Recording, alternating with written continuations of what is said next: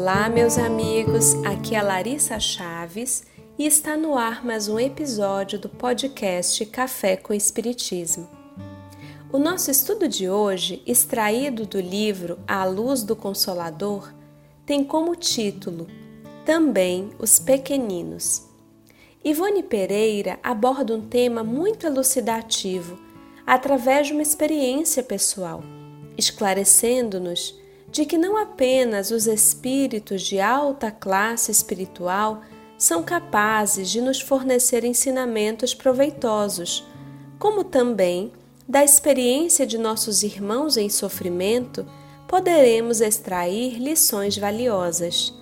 Tanto é assim que Allan Kardec compartilhou algumas dessas experiências no livro O Céu e o Inferno demonstrando a situação vivenciada após o passamento para o além-túmulo. Quantos aprendizados poderemos obter com a leitura atenta dos relatos de espíritos sofredores, de suicidas, de criminosos arrependidos ou de espíritos endurecidos? Se a vida dos espíritos mais adiantados nos inspiram e apontam onde desejamos chegar, aqueles em situação mais delicada que a nossa nos relembram as quedas que tivemos e rumos que não desejamos mais trilhar. Vejamos o relato de Ivone sobre a situação vivenciada por ela. Certa vez em minha juventude, minha mãe viajara e deixara quatro de seus filhos em casa acompanhados por nosso pai. Um tanto chocados com a ausência materna, sentindo um vazio incomodativo no coração, procuramos dormir todos juntos num pequeno quarto dependente do quarto ocupado por meu pai, que fazia passagem para aquele. Nessa noite, todos já recolhidos, mas ainda insones, meu pai entendeu relembrar o passado e narrava aos filhos as queixas que tinha de um seu cunhado desencarnado um ano e alguns meses. E o fazia com palavreado descaridoso, mesmo displicente.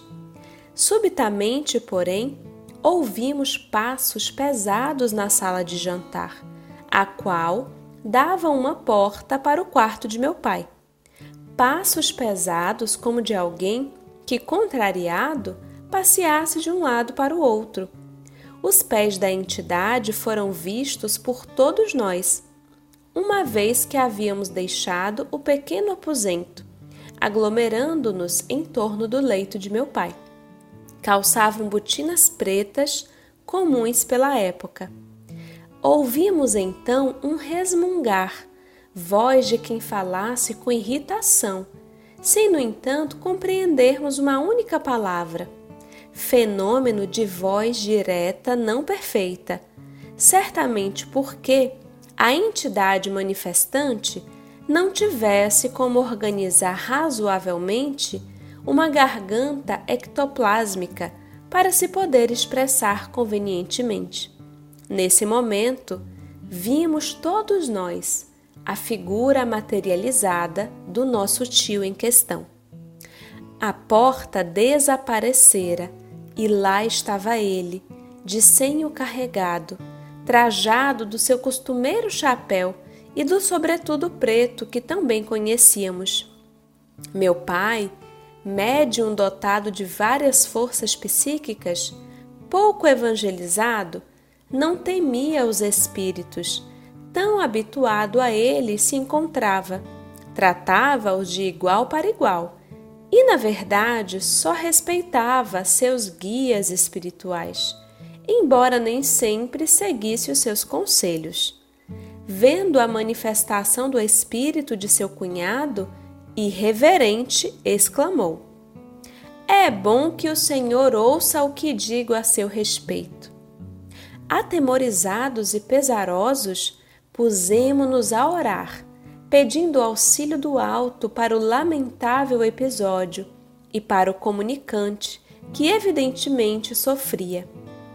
Uma vez desaparecida a manifestação, meu pai começou a tossir violentamente, de forma a quase perder os sentidos. Tossiu durante toda a noite, ninguém pôde dormir e descansar. Assim tossiu durante mais três dias, sem poder comparecer ao trabalho, e durante cerca de três meses. Tossiu, embora menos violentamente. Nós, os sobrinhos, amávamos esse tio, a quem entendíamos dever favores.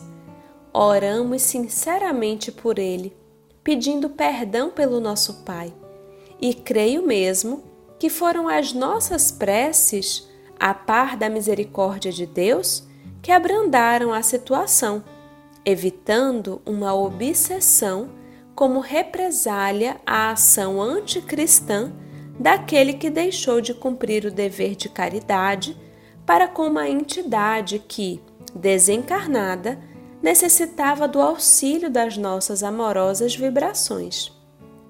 A lição, no entanto, serviu de emenda ao meu pobre pai, que nunca mais se atreveu a lembrar de criticar as ações do cunhado falecido e tampouco as dos demais amigos e conhecidos desencarnados. Como vimos, meus amigos, de uma situação que envolve um espírito em sofrimento, podemos obter importantes aprendizados os que convivem conosco neste plano da vida merecem nosso respeito e consideração, assim como aqueles que já se encontram na vida maior. As lições evangelizadoras que estudamos para aplicar na convivência cotidiana se estendem a todos os espíritos, estejam na condição de reencarnado ou de desencarnado.